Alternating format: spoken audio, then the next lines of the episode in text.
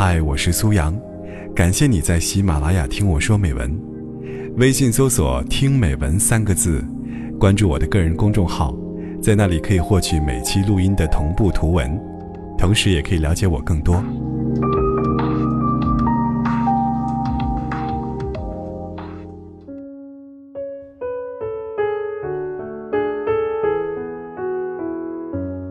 很久之后，终于将你视为平常，连看你一眼都感觉多余。得不到的就不要，不是好的就扔掉。我们应该在薄情的世界里深情的活着。我想忘记你，然后放过我自己。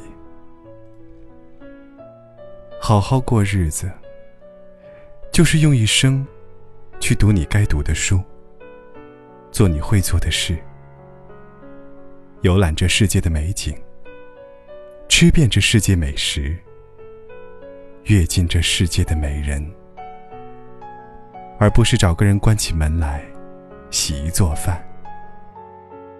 当然，后者的生活也是自得其乐的幸福着。但可否，不要总劝前者，快变成和自己一样的人？你一定要过得好，不然，对不起我的不打扰。羡慕那些一沾着枕头就能安睡的人，和那些决心放手之后就不再回头的人。我们都像小孩儿，胡闹是因为依赖，礼貌是因为陌生，主动是因为在乎，不联系是因为觉得自己多余。虽然我有一万个想见你的理由，但少了一种见你的身份。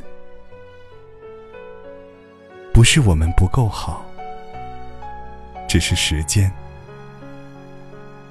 凑巧。